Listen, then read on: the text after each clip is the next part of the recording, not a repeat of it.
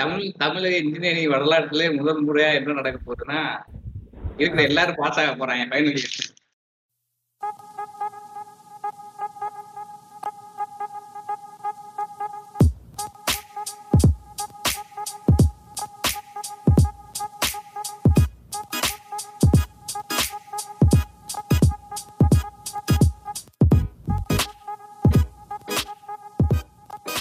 நீங்கள் கேட்டுக்கொண்டிருப்பது உள்ளே வெளியே வழங்குவோர் கிரிஞ்சு கூட்டம்.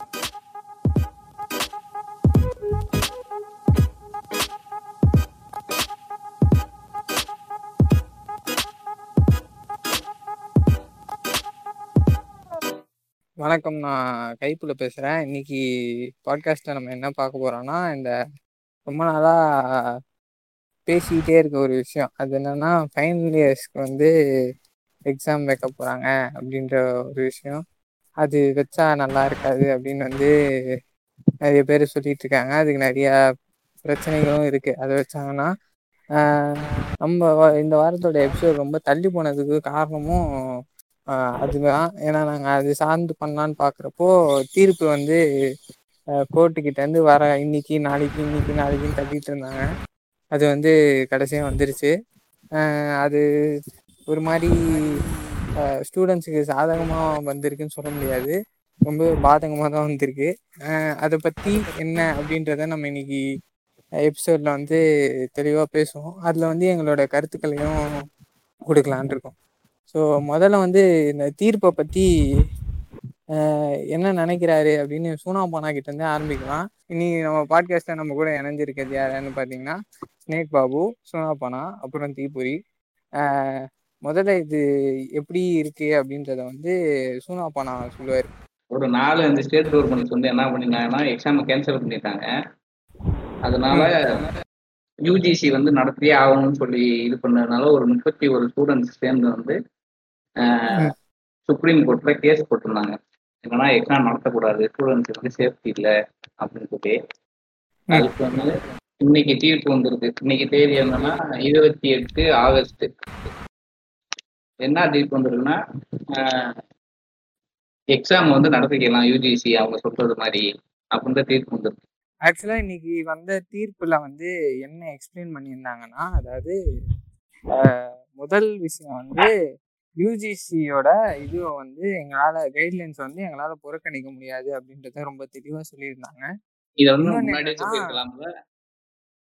ஆஹ் இதை அவங்க முன்னாடியே சொல்லியிருக்கலாம், ஆனால் வந்து இவ்வளோ நாள் லேட் பண்ணிட்டாங்க. இன்னொன்று என்ன சொன்னாங்கன்னா, அதாவது நம்ம ஸ்டேட்ஸ் எல்லா ஸ்டேட்ஸும் சேர்ந்து கொடுத்தது வந்து என்ன கொடுத்துருந்தாங்கன்னா, டிசாஸ்டர் மேனேஜ்மெண்ட் வந்து தான் சொல்லியிருந்தாங்க ஸ்டேட்டுக்கு.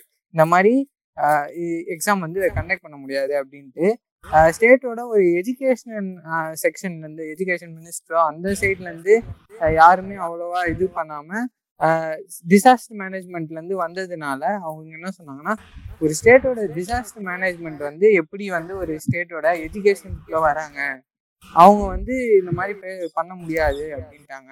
ஸோ அதில் இன்னொரு இடத்துல வந்து இது புறக்கணிச்சாங்க. ஸ்டேட் வந்து இப்போ வந்து எக்ஸாமை வந்து வைக்கிறதுல வந்து ஏதோ பிரச்சனை இருக்குது அப்படின்னா ஸ்டேட்டால் எக்ஸாமை கேன்சல் பண்ண முடியாது, எக்ஸாமை போஸ்ட்போன் வேணால் பண்ணிக்கலாம். அப்படி போஸ்ட்போன் பண்ணணும்னாலும் அதை வந்து நீங்கள் யூஜிசி கிட்ட கேட்டு யூஜிசி வந்து அப்ரூவல் வாங்கிட்டு தான் நீங்கள் போஸ்ட்போன் பண்ணணும், உங்கள் இஷ்டத்துக்கு போஸ்ட்போன் பண்ணக்கூடாது அப்படின்னு தெளிவாக சொல்லியிருக்காங்க. இந்த இந்த தீர்ப்பில் வந்து வெறும் ஸ்டூடெண்ட்ஸோட எஜுகேஷன் மட்டும் மனசில் வச்சுக்கிட்டு பண்ண மாதிரி இருக்கா, இல்லை வந்து இந்த தீர்ப்பில் ஏதாவது வேற ஏதாவது இருக்குன்னு நீங்கள் நினைக்கிறீங்களா சொன்ன அப்படின்னா? இப்போ வந்து இதை நான் எப்படி பார்க்குறேன்னா, ஒரு ஸ்டேட் கவர்மெண்ட்டு, இப்போ தமிழ்நாடு ஸ்டேட் கவர்மெண்ட்டே பார்த்தோன்னா கேன்சல் பண்ணிட்டாங்க எல்லாருக்கும் exam. First year second year third இயர்ஸுக்கு எல்லாம் ஆர்ட்ஸ்னா ஃபர்ஸ்ட் இயர் செகண்ட் இயர்ஸுக்கு, தேர்ட் இயர்ஸுக்கு கிடையாது. இப்போ அவங்களுக்கெல்லாம் கேன்சல் பண்ணிவிட்டு இதை வந்து ஒரு வாதமாக முன் வச்சுருந்தாங்க. என்னன்னா, பசங்களை செகண்ட் இயர் தேர்ட் இயர் பசங்களை மட்டும் நீங்கள் பாஸ் பண்ணுறீங்க, அப்போ மட்டும் ஒரு குவாலிட்டி உங்களுக்கு குறைஞ்சிடாதா அப்படின்ற மாதிரி ஒரு வாதத்தையும் முன் வச்சுருந்தாங்க. இருந்தாலும் அதை ஏற்றுக்கல போட்டு, அதான் ஏன்னு போட்டல எனக்கு. அதுவும் இல்லாமல்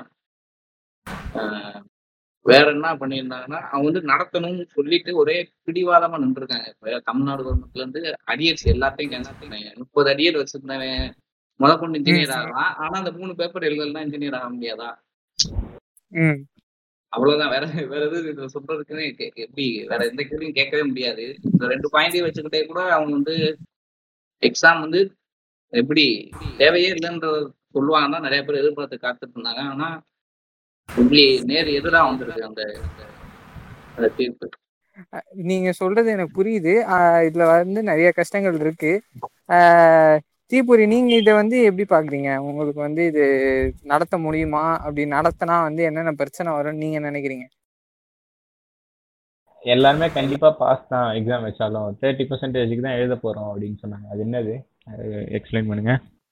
அது வந்து அண்ணா யூனிவர்சிட்டி வந்து அண்ணா யூனிவர்சிட்டில அபிஷியலா சொல்லல, அவரோட வைஸ் சான்சலர் வந்து டைம்ஸ் ஆஃப் இந்தியாவுக்கு வந்து கொடுத்திருந்த பேட்டியில என்ன சொல்லியிருந்தாருன்னா, நாங்க வைக்க போற எக்ஸாம்ஸ் வந்து எம்சிக்யூவா இருக்கும், அதுல வந்து முப்பது பெர்சன்ட் மார்க்கை வந்து தான் நாங்க எடுத்துக்கிடுவோம், மீதி எழுபது பெர்சன்ட் வந்து ப்ராஜெக்ட்லயும் நம்ம இன்டர்னல் மார்க்ஸ்ல இருந்து வரும் அப்படின்ற மாதிரி சொல்லியிருந்தாரு. ஓகே, அது ஆன்லைன்ல நடக்கும்னு சொல்லியிருந்தாரு. எம்சிக்கு மாதிரி வச்சுட்டு இது பண்ணாலும் ஓகே.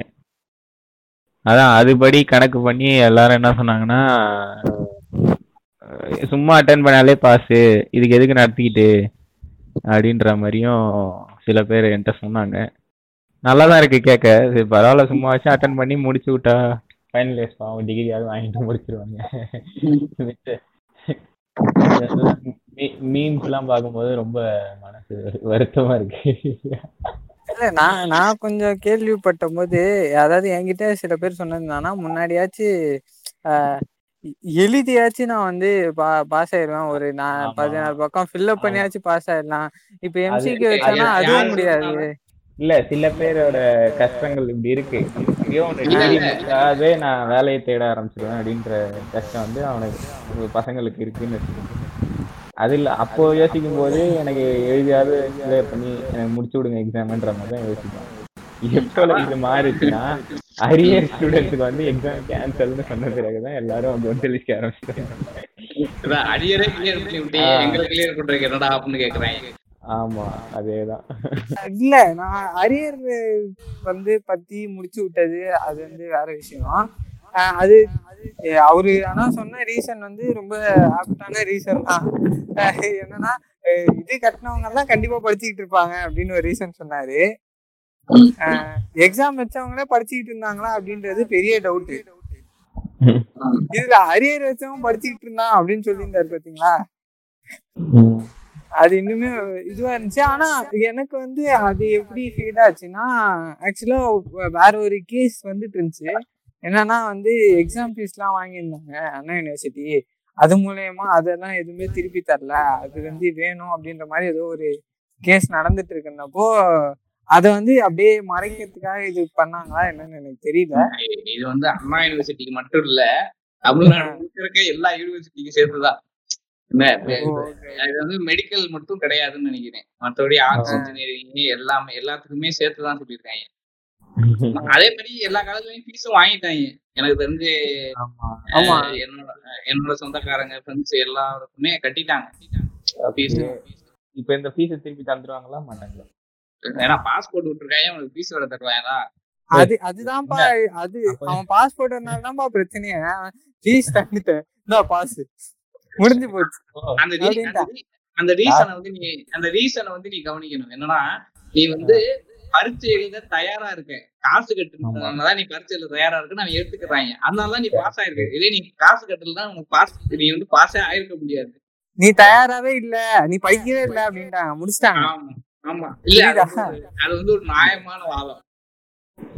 ஆமா ஆமா கண்டிப்பா, ஏன்னா அது வந்து நிறைய பேருக்கு ஹெல்ப்ஃபுல்லாவும் இருக்கு. இப்போ சில பேர் ப்ரிப்பேர் பண்ணிருப்பாங்க, ஏன்னா வந்து நிறைய பேர் வந்து ஃபைனல் செமஸ்டர்ல கூட இருந்திருப்பாங்க, இந்த செமஸ்டர்ல வச்சதெல்லாம் கிளியர் பண்ணிடணும் அப்படின்னு கூட நினைச்சிருப்பாங்க. அந்த மாதிரி கேசஸும் இருக்குல்ல. இப்போ இப்போ ஒரு ஒரு சைட்ல யோசிச்சு பார்த்தோம்னா, ஒரு ஒரு ஏழை ஸ்டூடெண்ட் ஒருத்தன் இருக்கான், அவன் வந்து இந்த கொரோனா டைத்துல பயந்துட்டு ஃபீஸ் கட்டல, எங்கேயாவது வச்சிட போறானுங்க கூட்டமா, டென்த்து அவசர அவசரமா நடத்தின மாதிரி எங்க வச்சு நமக்கு ஏதாவது பாதிப்பு வந்துட போகுது, வந்தாலும் ஹாஸ்பிட்டல் ஃபீஸே அவ்வளோ வருது, ஸோ அந்த காரணத்துல ஃபீஸ் கட்டாம விட்டவன் அப்படின்னு எவனாவது இருந்து இருக்க வாய்ப்பு இருக்கலாம், எல்லாமே போகலாம். இதுதான் இருக்கின்ற சில சில பேர் வந்து அப்படி இருக்காங்க. சில பேர் வந்து இந்த கொரோனால நம்ம எங்கேருந்து போய் எழுதுறது அப்படின்னு நினைச்சு கூட இருக்காங்க. ஆமா, அவங்க அவங்க நிலைமையெல்லாம் அப்ப என்ன சொல்றது, அவங்க அதுவும் இது பண்றோம்ல, அதுவும் வாதத்துக்குரிய ஒரு விஷயம் தான். கவர்மெண்ட் என்ன பண்ணுவோம் இல்ல, நான் என்ன சொல்ல வரேன்னா, இப்ப எது பண்ணாலுமே கவர்மெண்ட்டும் சரி எல்லாருமே எது பண்ணாலுமே அதுல வந்து என்னன்னா எல்லாருமே எது எதுவுமே கரெக்ட், எல்லாமே ஃபுல்லா கரெக்டா இருக்கு அப்படின்னு நம்ம சொல்லவே முடியாது. ஏதாச்சும் ஒரு இடத்துல இடிக்கதான் செய்யும் இந்த சிச்சுவேஷனே ஒரு. ஆமா எல்லாருக்கும். ஆமா கண்டிப்பா. இன்னொன்னு அது மறுபடியும் மறுபடியும் அதுக்குள்ளதான் போறோம். ஏன்னா அவங்க ரொம்ப ஏன் இதுல வந்து ரொம்ப ஸ்ட்ரெஸ் பண்றாங்க அப்படின்றதுதான் புரிய மாட்டேங்குது. முக்கியமா அந்த ஹை கோர்ட் சுப்ரீம் கோர்ட் வந்து இந்த வாதத்தை வந்து நிறைய பேர் வந்து நிறைய விதமா சொன்னாங்க, நிறைய பிரச்சனைகளை சொன்னாங்க. எப்படின்னா நிறைய பேர் நிறைய காலேஜஸ் வந்து கோவிட் இதுவா இருக்கு, குவாரண்டைன் ஜோனா இருக்கு, அங்கெல்லாம் வந்து உங்களால வைக்க முடியாதுன்னாங்க. சில பேர் என்ன சொல்லியிருந்தாங்கன்னா நிறைய பேருக்கு ப்ராப்பர் இன்டர்நெட் கனெக்ஷன் இருக்காது அப்படின்னாங்க. இதுல வந்து ஒரு ஒரு விஷயம் என்னன்னா, ஹைகோர்ட்டை இப்போ சுப்ரீம் கோர்ட் மீட்டிங் எல்லாமே பாத்தீங்கன்னா ஆன்லைன்ல தான் நடந்துட்டு இருக்கு. அன்னைக்கு வந்து இந்த வாதம் நடந்துட்டு இருந்த அன்னைக்கு வந்து அவங்களுக்கே ஒரு கனெக்ஷன் கட்டாச்சு. இத ஒருத்தர் எடுத்து போட்டு இது வந்து இந்த லைவ்லான்னு ஒரு ட்விட்டர் பக்கம் இருக்கும், அவங்கதான் வந்து இதை பத்தி அப்டேட் பண்ணிக்கிட்டே இருப்பாங்க. அவங்க வந்து இதை போட்டிருந்தாங்க, அதாவது ஒரு சின்ன கனெக்ஷன் ப்ராப்ளம்னால கொஞ்ச நேரம் கழிச்சு ரெசியூம் பண்றோம் அப்படின்ற மாதிரி போட்டிருந்தாங்க. இந்த ட்வீட்டை ஒருத்தர் ரீட்வீட் பண்ணி உங்களுக்கே இந்த நிலமைனா அப்ப எங்களுக்கு என்ன நிலமை இருக்கும் அப்படின்னு. இதை விட ஒருத்தர் வந்து சட்டைக்கெல்லாம் சொல்லவே முடியாது. ஆனா அதையும் மீறி அவங்க வந்து இவ்வளோ நாட்டமா இருக்கிறது ஏன்னு புரியவே மாட்டேங்குது. சோ இத பத்தி என்னன்னா, இப்ப ஜேஇ நீட் இருக்குல்ல, அந்த எக்ஸாம் வந்து எப்ப நடக்குதுன்னா அப்ப நடக்க இருந்தப்ப தள்ளி வச்சாங்கல்ல, அந்த டைம்ல இருபத்தி ஆறாயிரம் பேருக்கு இருந்துச்சு இந்தியாவில கொரோனா. ஆனா இப்ப ஒரு நாளைக்கு இருபத்தி ஆறாயிரம் பேருக்கு வருது. ஆனா இப்ப நடத்தணும்னு நட முடிக்கிறாங்க. ஏங்க இது பரவாயில்லைங்க, எக்ஸாம் ஃபைனல் இயர் எக்ஸாம்ஸ்லாம் வந்து இது பண்ணப்போ, அதாவது காலேஜ் ஸ்கூல் காலேஜ்லாம் உடனே மூட்டினாங்க கரெக்டுங்களா. மார்ச் மாசம் பாதியில வந்து டக்கு டக்குன்னு எல்லாமே மூடினாங்க, எல்லாத்தையுமே அம்மா பிளாக் பண்ணாங்க. அப்போ வந்து பாத்தீங்கன்னா ரொம்ப சொற்பமான கேசஸ் தான் இருந்துச்சு. அதாவது தமிழ்நாட்டுக்கெல்லாம் கொரோனா வராது அப்படின்ற மாதிரி நிலைப்பாடுல இருந்தாங்க. இந்தியாவிலேயே வந்து ரொம்ப கம்மியான கேசஸ் தான் இருந்துச்சு. அப்பவே அவ்வளோ ரொம்ப கான்சியஸா இருந்த இவங்க ஏன் இப்போ இவ்வளோ அவசரப்படுத்துறாங்க, எல்லாம் ஏன் இவ்வளோ பிடிவாதமா இருக்காங்கன்றது தெரியல. இதை பற்றி நம்ம பேசுவோம். அதுக்கு முன்னாடி வந்து நம்ம ஸ்னேக் பாபு அவர்கள் வந்து ரொம்ப நேரமாக அமைதியாகவே இருக்காரு. ஸோ அவர்கிட்டயே கேட்டுருவோம். சொல்லுங்கள் ஸ்னேக் பாபு, நீங்கள் என்ன நினைக்கிறீங்க? அதாவது இந்த எக்ஸாம் வந்து எப்படி எவ்வளோ பெரிய பேர்டனாக இருக்கும் இப்போ ஸ்டூடெண்ட்ஸ்க்கு அப்படின்னு நீங்கள் நினைக்கிறீங்க? கடந்த ஒரு ஒன்றரை மாதமாகவே எக்ஸாம் இருக்குமா இருக்காதா இருக்குமா இருக்காதான்றது தான் எல்லா ஃபைனல் இயர் ஸ்டூடெண்ட்ஸுக்குமான கேள்வியாக இருந்தது. இப்போ வந்து நடுவில் நடுவில் இருக்கும் இருக்காதுன்னு அப்பப்போ வந்து ஒரு டிசிஷன் சொல்லிகிட்டே இருந்தாங்க. நடுவில் வந்து செகண்ட் இயர் ஜூனியர்ஸ்க்குலாம் வந்து எக்ஸாம் கேன்சல் பண்ணாங்க. அப்போது இந்த ஃபைனல் இயர் பசங்க வந்து பாவமாக தான் உட்காந்து அவங்களுக்கும் கேன்சல் ஆகும் தான் வெயிட் பண்ணியிருந்தாங்க. அப்புறமா இந்த இப்போ ரீசெண்டாக வந்து அரியர்லாம் எழுத ஃபீஸ் கட்டியிருந்தாலே கேன்சல்னு சொல்லிட்டாங்க. அப்போது வந்து இந்த ஃபைனல் இயர் வந்து எங்களுக்கும் கேன்சல் பண்ணலான்ற ஒரு மனநிலையோடு தான் இருந்தாங்க. அதாவது இருபது அரியர் கிளியர் பண்ண தெரிந்த கவர்மெண்ட்டுக்கு வந்து ஒரு மூணு எக்ஸாம் எழுதலைன்னா என்ன ஆகிடும்ன்றது தெரியாமல் இருக்குது. இந்த மூணு எக்ஸாம் கிளியர் பண்ணியிருந்தால் என்ன ஆகும்னு அவங்களுக்கு தெரியல, புரிய மாட்டேங்குது. இப்போ வந்து இப்படி திடீர்னு இவ்வளோ நாள் ஒன்றரை மாதம் மேலே இழுத்து இழுத்து இப்போ திடீர்னு எக்ஸாம் இருக்குதுன்னு சொன்னதுக்கு, நீங்கள் இந்த ஒன்றரை மாதம் இழுத்ததுக்கு டக்குன்னு எக்ஸாமே வச்சுருந்தா நாங்கள் இப்போ முடிச்சுட்டு அடுத்த வேலையை பார்த்துருப்போம் தான் எனக்கு தோணுது. நீங்கள் இவ்வளோ நாள் இழுத்து இழுத்து இப்போ வைக்கிறதுக்கு நீங்கள் முன்னாடியே வச்சுருக்கலாமோன்னு தோணுது. எப்போனாலும் வைக்க தான் போகிறீங்கன்னா ஏன் எங்களை இவ்வளோ நாள் சாவடிக்கணும், டக்குன்னு வச்சு எங்களை சாவடிக்கலாம்ல. நீங்கள் சொல்கிறது வாஸ்தவம் தான். ஏன்னா வந்து இதுக்கு முன்னாடியே கேசஸும் ரொம்ப கம்மியாக இருந்துச்சு. ப பசங்களும் ஓரளவுக்கு வந்து கொஞ்சம் அதாவது ரொம்ப ஒரு மாதிரி டச்சில் இல்லைனாலும் ஏதாவது ஒரு டச்சில் இருந்திருப்பாங்க. இப்போ வந்து அதாவது மற்றவங்களுக்கு எல்லாம் கேன்சலு, நம்மளுக்கு மட்டும் எக்ஸாமு அப்படின்னா வந்து ரொம்பவே கடுப்பாக தான் இருக்கும் அவங்களுக்கு. சரி, இதை பற்றி நம்ம பேசிகிட்டு இருக்கப்போ நம்ம வந்து முக்கியமான விஷயம் பேசணும். என்னென்னா, ஆன்லைன் எக்ஸாம் வச்சா ஆன்லைன் எக்ஸாம் தான் வைக்க முடியும். அப்படி வச்சாங்கன்னா அவங்க எப்படி வைப்பாங்க, அது வந்து எந்த அளவுக்கு எஃபிஷியண்டாக இருக்கும்னு நீங்கள் நினைக்கிறீங்க? ஆன்லைன் எக்ஸாம் வச்சா கண்டிப்பாக எல்லாருக்கும் ஒரு லேப்டாப்போ இல்லை ஒரு பிசியோ கண்டிப்பாக தேவைப்படும். ஆனால் இங்கே எத்தனை பேருக்கு, எத்தனை ஸ்டூடெண்ட்ஸுக்கு வந்து லேப்டாப்போ பிசியோ இருக்குன்றது வந்து தெரியாத விஷயம். எல்லாராலையுமே வந்து ஒரு லேப்டாப்போ பிசியோ வந்து வச்சுருக்கோன்றது கண்டிப்பாக நம்ம எதிர்பார்க்க முடியாத ஒரு விஷயம். அது மட்டும் இல்லாமல் இந்த கொரோனா டைமில் வந்து நிறைய பேர் வந்து அவங்க சொந்த ஊருக்கு போயிருக்காங்க. சொந்த ஊரில் வந்து லேப்டாப் இருந்தவங்களும் சொந்த ஊரில் இருக்கிறதுனால அந்த இன்டர்நெட் வசதி கம்மியாகவும் இல்லை இந்த மாதிரி லேப்டாப் இல்லை பிசி இல்லாமல் நிறைய பேர் இருக்க சூழ்நிலை. இப்போ நீங்கள் ஆன்லைனில் எக்ஸாம் வச்சிங்கன்னா முக்கால்வாசி பேரால் எழுது அட்டன் பண்ணுறதுக்கே அது கஷ்டமாக தான் இருக்கும். இப்படி ஒரு நிலைமை இருக்கும்போது நீங்கள் வந்து ஆன்லைன் எக்ஸாம் வைக்கிறதுன்றது ரொம்ப தேவையில்லாத கண்டென்ட். இதுக்கு ஒரு இதுக்கு ஒரு விளக்கம் கொடுத்துருந்தாங்க. என்னன்னா, இப்ப இது இல்லாம இருக்காங்கல்ல, இன்டர்நெட் கனெக்டிவிட்டி, லேப்டாப்ஸ் அந்த மாதிரி இல்லாம இருக்கவங்களுக்கு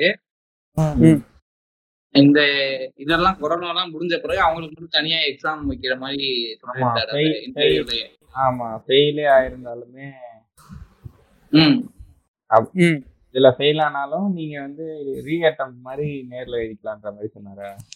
இப்போ ஆமா, இந்த மாதிரி எழுத முடியாதவங்களும் அதை எழுதிக்கலாம். ஆமா, ஆனா ஆஃப்லைன் எக்ஸாமுக்கும் அந்த ஆன்லைன் எக்ஸாமுக்கும் என்ன டிஃப்ரென்ஸ் இருக்கும்னு நினைக்கிறீங்க? இப்போ வந்து நான் வந்து நெட்டு இருக்கு, நெட்டுல வந்து ஆன்லைன்ல எழுதிட்டேன் எக்ஸாம், ஈஸியா எம்சிக்யூ மாதிரி எழுதிட்டேன். இப்போ ஆஃப்லைன்ல எக்ஸாம் எப்படி இருக்கும், அதே மாதிரி தான் இருக்குமா இல்லை கஷ்டமா இருக்கும்? என்னை பொறுத்த அளவுக்கு ஆன்லைன்ல அட்டெண்ட் பண்றது வந்து ஸ்டூடெண்ட்ஸுக்கு வந்து ஒரு வரப்பிரசாதம். ஆஃப்லைன் சொல்றத பார்த்தா எப்படிலாம் காப்பி அடிப்பேன்னு ஐடியாவே வச்சிருக்கேன். இல்ல, அது வந்து எப்படி நீ வெப்கேமே வச்சு நீ பார்த்தாலும், நான் வந்து இப்ப லேப்டாப் இருக்குன்னா கீழே நான் போன் வச்சேன்னா அதை வெப்கேம் வெப்கேம் கவர் பண்ணாது. அதை என்ன இப்ப நான் இப்ப என் ஃப்ரெண்டு வந்து முடிச்சு அப்படியே டக்கு டக்குன்னு டைப் பண்ணி அனுப்புறான் எனக்கு, நான் அப்படியே அதை பார்த்து பார்த்து போட்டேன்னா என்ன பண்ணுவேன்? இது இது பரவாயில்ல, இது வந்து ஃப்ராட் அடிக்கணும்னு நினைச்சா அடிக்கலாம். ஆனா இப்போ ஒருத்தர் நேர்மையாவே எக்ஸாம் எழுதணும்னு நினைக்கிறான்னு வைங்களேன், அவன் அவனுக்கும் இந்த மாதிரி யாராவது குறுக்காத, அவன் வீட்டுல யாராவது குறுக்காத இருக்காத வந்துட்டாங்கனாலோ, ஏதாவது திடீர்னு ஏதாவது கனெக்ஷன் லாஸ் ஆச்சுனாலும் அவனை வந்து டீபார் பண்ணிட்டீங்கன்னா அவனும் பாவம் தானே. அதுதான் பயமுறுத்துறாங்க. எப்படி சொல்றாங்கன்னா, லைட்டா அப்படி திரும்பினாலே சப்மிட் ஆயிடும் அப்படிலாம் சொல்லிட்டு இருக்காங்க. தண்ணி குடிக்க கூடாது, இப்போ சார்ஜர் கனெக்ட் பண்ணும் அப்படின்ற மாதிரி ஏதாவது. ஒரு மனுஷனால ஒரு ஸ்க்ரீனை அவ்வளோ நேரம் பார்த்துட்டு இருக்க முடியாது. லைட்டாக திரும்பது பண்றது அந்த ஃப்ரீ இருக்காது. எக்ஸாம் ஹாலில் போய் உட்காந்து நம்ம ஃப்ரீயா எழுதுற மாதிரி இருக்காது. ஆனா ஒன் ஹவர் எக்ஸாம் தான் அந்த அளவுக்கு பரவாயில்ல. நடத்தினாலும் நல்லது கெட்டது இருக்கு, நல்லது கெட்டது இருக்கு. எனக்கு தெரியல. ஆமா, இன்னொன்னு இப்போ அந்த அந்த மார்க் சிஸ்டம் வேற ஒண்ணு எடுத்துட்டு வந்திருக்காங்க. ஐம்பது மார்க் வந்து ப்ராஜெக்ட்ல இருந்து, இருபது மார்க் வந்து இன்டர்னல், முப்பது மார்க்குக்கு தான் நாங்க எக்ஸாம் கண்டக்ட் பண்ணுவோன்றாங்க. இப்படி பண்றதுக்கு எனக்கு தெரிஞ்ச அவங்க அதுல இருந்தே மார்க் எடுத்துட்டு போயிடலாமே. எப்படியும் வந்து இன்ஜினியரிங்க்கு பாஸ் மார்க்குன்னு பாத்தீங்கன்னா ஐம்பது தான். அது அந்த அந்த இதுவும் வந்து எப்படியோ அது சாட்டிஸ்ஃபை பண்ணிருச்சு. இப்ப எழுபது மார்க்குக்கு ஒரு க நீங்க வந்து இன்டர்னல்லு, அதாவது உங்களோட பழைய இது வச்சு எடுத்துட்டு வெறும் முப்பது மார்க்குக்கு நீங்க வந்து எழுத வைக்கிறது வந்து அது ஒரு பயனுள்ளதா நீங்க நினைக்கிறீங்களா? அது நான் என்ன நினைக்கிறேன்னா, இந்த யூஜிசி வந்து ஒரே ஒரு விஷயத்துல தான் தெளிவா இருக்காங்க. என்னன்னா, ஒரு பைனல் வந்து நான் பைனல் டிகிரி ஒரு பையனுக்கு கையில கொடுக்க போறேன்னா, அந்த பையன் பையனுக்கு வந்து நான் ஒரு எக்ஸாமே இல்லாம கொடுக்க மாட்டேன். அவனுக்கு வந்து ஒரு எப்படி ஒரு அவனை டெஸ்ட் பண்ணி தான் நான் கொடுப்பேன் அப்படின்ற ஒரு இதுல வந்து அவங்க தெளிவா இருக்காங்க. இது வந்து இப்ப அந்த முப்பது எழுபதுன்றது வந்து அண்ணா யூனிவர்சிட்டியில கூட ஒரு முடிவு தான். இந்தியாவுக்குள்ள இருக்க மத்தவங்க தான் என்ன பண்ணுறதுதான் நம்மளுக்கு தெரியல. அதனால நம்ம இப்ப அண்ணா யூனிவர்சிட்டி ஒன்னா குறை சொல்லலாம் இந்த மாதிரி பண்றாங்கன்னு சொல்லிட்டு. ஆனா இது வந்து ஸ்டூடெண்ட்ஸ் நல்லது இல்ல. நான் நான் என்ன சொல்றேன்னா, இப்ப அண்ணா யூனிவர்சிட்டி இப்படி பண்றதுக்கு காரணமும் அவங்க தானே, யூஜிசி தானே. இப்போ அவங்க சொல்ற மாதிரி பண்றதுனால நம்ம வந்து ஃபைனல் இயர் என்ன சொல்லிக்கலாம்னா, நாங்கள் வந்து எக்ஸாம் எழுதினா பாஸ் ஆகிருக்கோம் அப்படின்ற மாதிரி ஒரு எப்படி சொல்கிறது ஒரு வேல்யூ இருக்கிற மாதிரி வச்சுக்கலாங்களா. இப்போ டுவெண்ட்டி டுவெண்ட்டி பேட்ச்னாலே இவன் வந்து கொரோனாவால் தான் பாஸ் ஆகிட்டாங்க. ஹெச்ஆரோ ஹெச்ஆரோ இல்லை டுவெண்ட்டி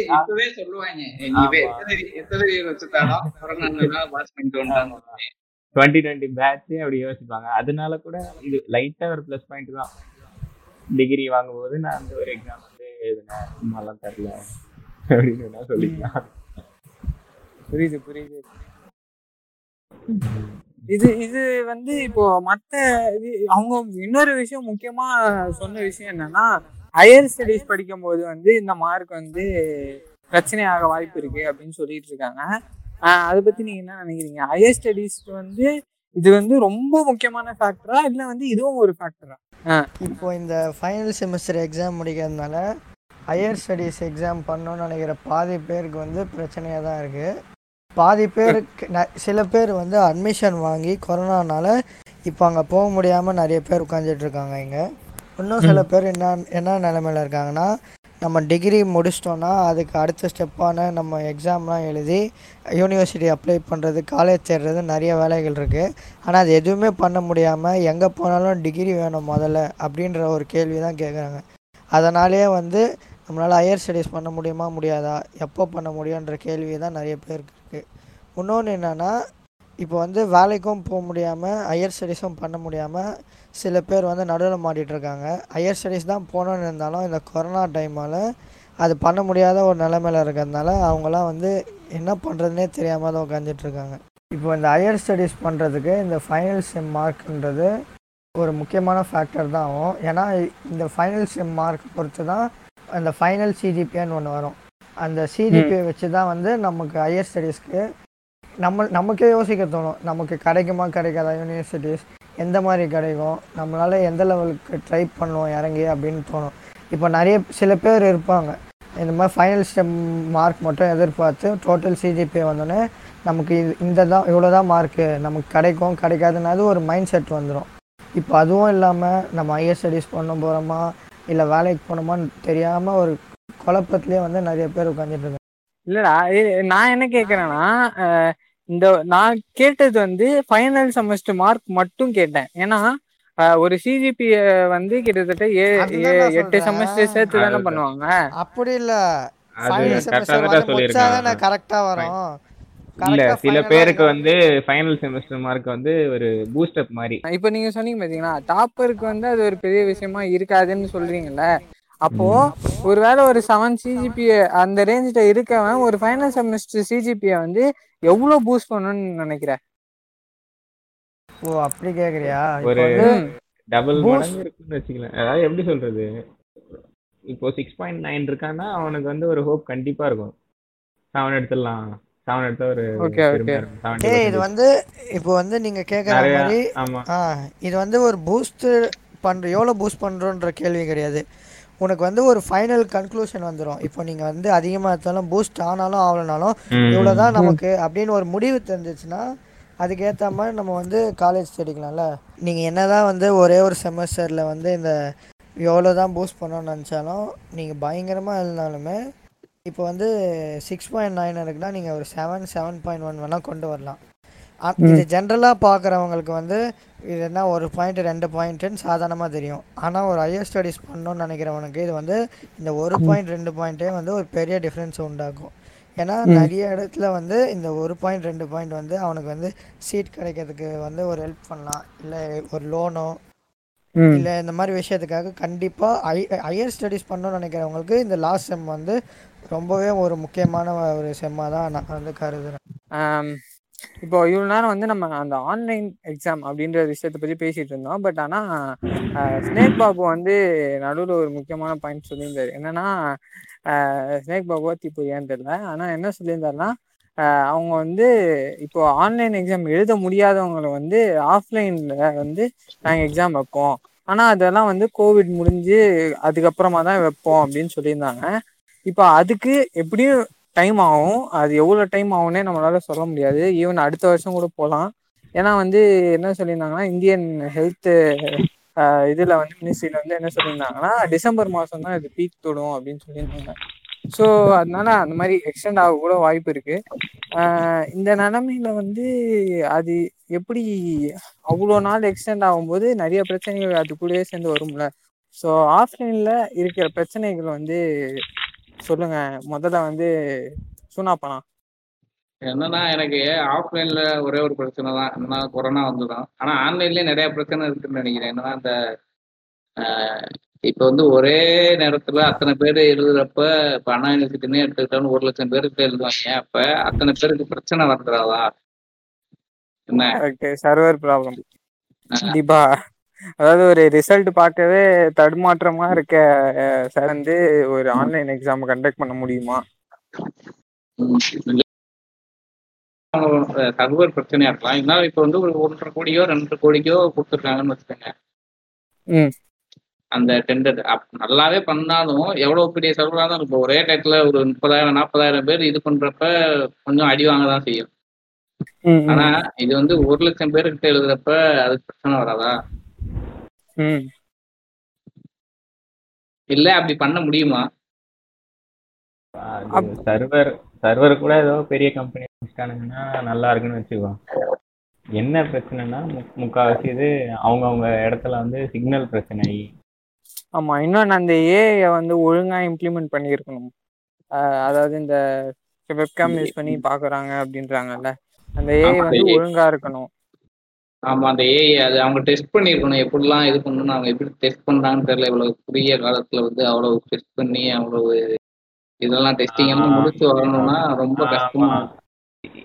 இதை ஸ்ட்ரெயிட்டா இம்ப்ளிமெண்ட் பண்றதுக்கு போல ஒரு ஸ்டூடெண்ட்ஸே ஒரு கருத்து சொன்னாங்கன்னா அவங்களுக்கு அடுத்து ஈஸியா இருக்கும். ஒரு செட் ஆஃப் ஸ்டூடெண்ட்ஸை ட்ரை பண்ணுறாங்க பண்றாங்கன்னு நினைக்கிறேன். ஏதோ முதல்ல ஆஃப்லைன்ல எக்ஸாம் வச்சு வச்சாங்கன்னா பாதி பேர் வந்து அவங்க சொந்த ஊருக்கு போயிட்டாங்க. இவ்வளோ நாள் லாக்டவுன் அப்படின்ற காரணத்துக்காக பாதி பேர் மேலே அவங்க சொந்த ஊரில் தான் இருக்காங்க. இப்போ நீங்கள் திடீர்னு எக்ஸாம் வச்சு நடத்தணும்னு நினச்சா பாதி பேர் மேலே இருக்கிறவங்க வந்து லாக்டவுன் அவங்க ஊரில் இருக்கிறதுனால இங்கே வர்றது வந்து ஒரு பெரிய கஷ்டமான விஷயமா இருக்கும். அப்படி வரும் வரும்போதே வந்து அந்த ட்ராவல்னாலே அந்த கொரோனா வந்து அதிகமாக ஸ்ப்ரெட் ஆகிறதுக்கான சான்ஸ் அதிகம். இப்போ பார்த்தீங்கன்னா நீங்கள் எக்ஸாம் வைக்கணும்னு நினச்ச முதல் ஸ்டெப்பு ட்ராவலிங்கே வந்து கொரோனா ஸ்ப்ரெட் ஆகிறதுக்கான சான்சஸ் தான் அதிகமாக இருக்குது. இப்படி இருக்கும் போது இன்னும் இதில் நிறைய பிரச்சனைகள் என்னென்னா, இப்போ வந்து அவ்வளோ பேர் வந்து ட்ராவல் பண்ணி இந்த எக்ஸாம் எழுத வரணும் ஃபஸ்ட்டு. அது அந்த ட்ராவலிங்லேயே வந்து ஸ்ப்ரெட் ஆகலாம். அடுத்து வந்து ட்ராவலிங் ட்ராவலிங் ட்ராவலிங் சொல்கிறோம் தவிர அவங்க எப்படி வருவாங்க?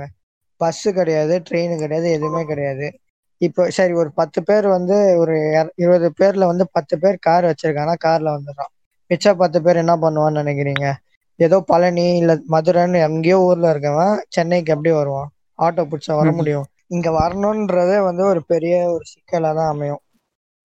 அது வந்து நிறைய பேரால வர முடியுமான்னு கூட தெரியாது. நிறைய செலவும் ஆகும். இது வந்து ஃபர்ஸ்ட் எக்ஸாம் எழுத வரத்துக்கே இவ்வளவு பிரச்சனை. நெக்ஸ்ட் எக்ஸாம் எழுத வந்துட்டாங்கன்னு வச்சுக்கோங்க. இப்போ வந்துட்டா யோ அண்ணா யூனிவர்சிட்டி கீழே வந்து ஏதோ கொஞ்சம் நெஞ்சம் பேர் எல்லாம் படிக்கல, நிறைய பேர் படிக்கிறாங்க அண்ணா யூனிவர்சிட்டி கீழே. அவ்வளோ பேரையும் வந்து டெஸ்ட் பண்ணி கொரோனா டெஸ்ட் பண்ணாமல் யாரையும் எக்ஸாம் உள்ள உட்கார வச்சு நீங்கள் எக்ஸாம் எழுதுங்க பரவாயில்லன்னா சொந்த செலவில் நீங்கள் சூனியம் வச்சுக்கிறீங்கன்னு அர்த்தம். உங்களுக்கு நீங்கள் வந்து அவ்வளோ பேரையும் டெஸ்ட் பண்ணி தான் நீங்கள் வந்து எக்ஸாம் உள்ளே அலோவ் பண்ணணும். நீங்கள் அவ்வளோ பேரையும் டெஸ்ட் பண்ணுற அளவுக்கு உங்ககிட்ட எக்யூப்மெண்ட்ஸு டைமு எல்லாமே இருக்குது அப்படின்னா அப்படியே இருந்தாலும் அது வந்து ஒரு ரொம்ப கஷ்டமான செயலாக தான் இருக்கும்.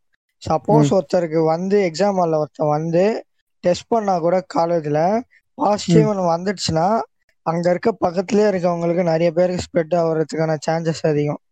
இப்படி நிறைய பிரச்சனைங்க இருக்குது. இந்த மாதிரி கொரோனா டெஸ்ட் அவ்வளோ பேருக்கு எடுக்க முடியுமான்னு தெரியாது. அவ்வளோ பேர் ட்ராவல் பண்ணி வரணும். இந்த டைம்ல வந்து பக்கத்து பக்கத்துலேயும் உட்கார வைக்க முடியாது. அதனால நிறைய இடம் தேவைப்படும். நிறைய யூனிவர்சிட்டிஸ் வேற இப்போ வந்து கொரோனா வார்டா மாற்றிருக்காங்க. இப்படி நிறைய சிக்கல்கள் சிக்கல்கள் மட்டுமே இருக்கிற இந்த நிலைமையில இப்படிப்பட்ட ஒரு எக்ஸாம் நமக்கு தேவையான்னு தான் தோணுது. இப்போ இது மட்டும் இல்லை, இப்போ வந்து ரொம்ப அதாவது இன்னொரு ஆப்ஷன் வந்து ரொம்ப நாள் கழிச்சு நாங்கள் வந்து ஆஃப்லைன் எக்ஸாம் போன்னு சொல்றாங்கல்ல. அப்போ வந்து இப்ப வேலைக்கு வேலை வாய்ப்பு அதாவது சில பேருக்கு நிறைய பேருக்கு கால் லெட்டர் வந்திருக்கும். அவங்க எல்லாம் கூட வெயிட் பண்ணிட்டு இருப்பாங்க. அவங்களுக்கு எல்லாம் வந்து இது எவ்வளவு பிரச்சனையா இருக்கு. அதாவது ரொம்ப நாள் க தள்ளி இது இந்த மாதிரி தள்ளிக்கிட்டே போனாங்கன்னா இப்போ அவங்களுக்கு வந்து வேலைக்கு போகிறதுக்கு கஷ்டமாகுது இல்லையா? இப்போ யூனிவர்சிட்டியில் படிக்கணும்னு நினைக்கிறவங்க கூட அவங்களுக்கு கூட கஷ்டமாகுது இல்லை? வேலைன்ற வரப்போ கம்பெனியில் ஆல்ரெடி வேலை செஞ்சுட்டு இருந்தவங்களுக்கே பிரச்சனை நிறையா இருக்கும்போது இது ஒன்றும் பெருசாக நம்ம கன்சிடர் பண்ணக்கூடாது, வேறு வழி இல்லை. இந்த சுச்சுவேஷனுக்கு இதை பொறுத்துக்கணும். வரலன்ற போது கஷ்டம்தான். புது வேலைகள் வாய்ப்புகள் இருக்கான்னு தெரில. நிறைய பேர் வேலை தூக்கிட்டு இருக்காங்க. ஆல்ரெடி இருக்கிறவங்களே வர வேணாம் இப்போதைக்கு. ஆஃபீஸ்லேயும் வந்து நிறைய பேர் கூட்டம் சேரக்கூடாது என்ன பண்ணுறாங்க, பாதி பேர் தான் அலௌடு அப்படின்னு சொல்லிட்டு ரெஸ்ட்ரிக்ஷன் பண்ணுறாங்க. தேர்ட்டி பர்சன்ட் தான் ஆமாம் அப்படின்ற மாதிரி தான் ரெஸ்ட்ரிக்ஷன் வச்சாங்க முன்னாடி. இப்போ இல்லைன்னு நினைக்கிறேன். ஸோ அந்த டயத்தில் புதுசாக வரவங்கள எடுக்கிறது வந்து கொஞ்சம் கம்மி தான் நினைக்கிறேன். அதை வந்து இது பெருசாக பாதிக்காது, இது பெருசாக பாதிக்காது. ஸோ ஆல்ரெடி அது பாதிச்ச இடம்ன்றதுனால இந்த டிகிரி வந்து பாதிக்குமான்றது எனக்கு அவ்வளோ பாதிக்காதுன்னு நான் யோசிக்கிறேன். அப்படி கிடையாது. ஆ சொல்றா வாடா வாடா. இப்போ வந்து பெருசா பாதிக்காது, ஏற்கனவே வந்து வேலை வாய்ப்புகள் போயிட்டு இருக்கு அப்படின்னு நீங்க சொன்னாலும் நிஜத்துல பாத்தீங்கன்னா நிஜமாலுமே இந்த டி இந்த ஃபைனல் செமஸ்டர் முடிக்காதது நிறைய பேர் வேலை வாய்ப்புகளை பாதிக்குது. ஏன்னா நீங்க வேணா எதிர்பார்த்தது வேணா பெரிய வேலையா இருக்கலாம், இந்த பெரிய பெரிய கம்பெனில தான் வந்துட்டு இன்னும் வந்து இந்த மாதிரி வேலையிலேருந்து தூக்குறாங்க, இல்லை கொஞ்சம் பேர் தான் எடுக்கிறாங்க, அதனால வந்து பெருசா பாதிக்கலன்னா. ஆனா இந்த சின்ன சின்ன வேலைகள் இந்த மற்ற ஃபீல்ட்லாம் பார்த்தீங்கன்னா இன்னுமே சில கம்பெனி வந்து டிகிரியை வந்து முடி இந்த டிகிரி சர்டிஃபிகேட் இருந்தால் தான் வேலைக்கே வந்து இன்டர்வியூக்கே கூப்பிடுறாங்க. அந்த மாதிரி இருக்கும் போது இந்த மைனர் கம்பெனிஸு இந்த சின்ன சின்ன வேலைகள்லாம் வந்து டிகிரி கேட்கும் போது அந்த மாதிரி வேலை தேடுறவங்களுக்கு வந்து அது பெரிய பாதிப்பை தான் அமையுது. இப்போ இந்த சின்ன சின்ன வேலைகள் இந்த பிபிஓ இல்லை வேறு மாதிரி நீங்கள் ஃபீல்டில் போகும்போது டிகிரி சர்டிஃபிகேட் இருந்தால் தான் இன்டர்வியூன்னு சொல்லும் போது அவங்களால வந்து அந்த வேலைக்கும் போக முடியாம பெரிய வேலைக்கும் அவங்க ட்ரை பண்ணாம இருக்கிறதுனால இவங்களுக்கு வந்து ஒரு பெரிய பாதிப்பா இருக்கு. நிறைய பேருக்கு கேம்பஸ்ல வேலை கிடைச்சி கூட அவங்களால டிகிரி சர்டிஃபிகேட் சப்மிட் பண்ண முடியாது, அதாவது சரண்டர் பண்ண சொல்லுவாங்க டிகிரி சர்டிஃபிகேட்டை. அதனால கூட நிறைய பேருக்கு வேலை வந்து லேட் ஆகலாம் இல்லையா? ஓகே, நம்ம வந்து இந்த பாட்காஸ்டோட இறுதிக்கு வந்துட்டோம். இப்போ வந்து சுனாபானா வந்து அவரோட இறுதி கருத்தை வந்து சொல்லுவாரு. ஒரே ஒரு விஷயம் தான், இது நடத்தாம இருக்கிறது நல்லது, இது நடக்க நடத்துற அளவுக்கு போயிட்டாங்க, அதனால நடத்துறதுதான் நடத்துறாங்க, கொஞ்சம் சீக்கிரம் நடத்தி முடிச்சாங்கன்னா ஸ்டூடெண்ட்ஸ் நல்லது. தீபுரி, நீங்க உங்களுக்கு ஏதாவது இறுதிக்கு எடுத்து? இது இந்த சிச்சுவேஷன் வந்து புதுசா இருக்கிறதுனால எல்லாத்துக்கும் பழகிக்க வேண்டியதான். இது எக்ஸ்பெக்ட் பண்ணி இது நடக்குது. இந்த இந்த ஒரு கிரிஞ்சு வேலை வந்து கொரோனா வந்ததுல இருந்து யூஸ் பண்ணிக்கிட்டு இருக்காங்க எல்லாரும். வேற வழி இல்லைங்க, சர்வைவ் ஆயிடுங்க. இது எந்த சிச்சுவேஷன் வந்தாலும் பாத்துக்கலான்ற மாதிரி பாத்துக்க வேண்டியதான். இதனால நம்ம இதை மாற்ற முடியாது. இருபது அரியர் கிளியர் பண்ணாங்க, ஒரு மூணே மூணு எக்ஸாம் கிளியர் பண்ணி டிகிரியை கொடுத்து போய் விடுறதுக்கு என்ன ஆகும்னு எனக்கு இந்த கவர்மெண்ட்டுக்கு புரியவே இல்லை. அதனால நான் என்ன சொல்ல வரேன்னா, இந்த மூணு எக்ஸாம் மட்டும் எதுக்கு, இந்த ஃபைனல் எக்ஸாம் மட்டும் எதுக்கு அப்படின்றது யோசிச்சு இதையும் கிளியர் பண்ணி விட்டிங்கன்னா எல்லாருக்குமே நல்லா தான் போகும். ஆனால் ஒன்றே ஒன்று வந்து எனக்கு தெரிஞ்சு கிளியரு, ஏற்கனவே இன்ஜினியரிங்க்கு வந்து மதிப்பு இல்லைன்றது வந்து எல்லாருக்கும் தெரிஞ்ச விஷயம். இதுக்கப்புறம் வந்து டுவெண்ட்டி டுவெண்ட்டி பேட்சாக கொரோனா பேட்ச் ஓசியில் பாஸ் ஆனீங்கன்னா பேர் எடுக்கும்ன்றது நல்லா தெரிஞ்சு போச்சு. அதனால இன்ஜி இந்த டுவெண்ட்டி டுவெண்ட்டி பேட்ச் இன்ஜினியரிங்க்கு தான் இருக்கிறதுலே ரொம்ப மட்டமான மரியாதைன்றது நல்லா தெரியுது. இதோட நான் என் கருத்தை முடிச்சுக்கிறேன். ஓகே, நானும் என்னுடைய இறுதி கருத்தை சொல்லி முடிச்சிடறேன். அதாவது நான் என்ன சொல்கிறேன்னா, அவங்க வந்து இதுக்கு முன்னாடி நம்ம தீபுரி சொன்னது தான், ஏதாவது ஒன்று நாங்கள் ஏதோ ஒரு எக்ஸாம் எழுதி தான் நாங்கள் இதை கிளியர் பண்ணிக்கிறோம் அப்படின்னு டுவெண்ட்டி டுவெண்ட்டி பேட்ச்சு சொல்கிற அளவுக்கு வந்து ஏதோ ஒன்று பண்ணணும் அப்படின்னு ட்ரை பண்ணுறாங்க. ஸோ அதுக்கு ஏதோ ஒரு எக்ஸாம் வைப்பாங்க. அந்த எக்ஸாம் எப்படி இருக்கும், என்ன எப்படி வைக்க போகிறாங்க அப்படின்றதுலாம் இப்போதைக்கு எதுவும் தெரியல.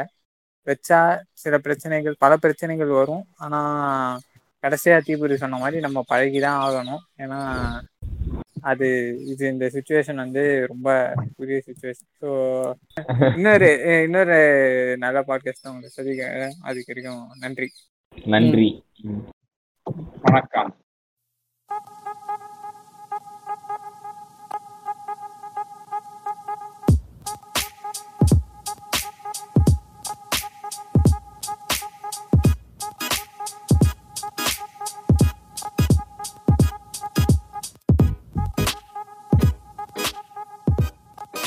நீங்கள் கேட்டுக்கொண்டிருப்பது உள்ளே வெளியே வழங்குவோர் கிரிஞ்சு கூட்டம்.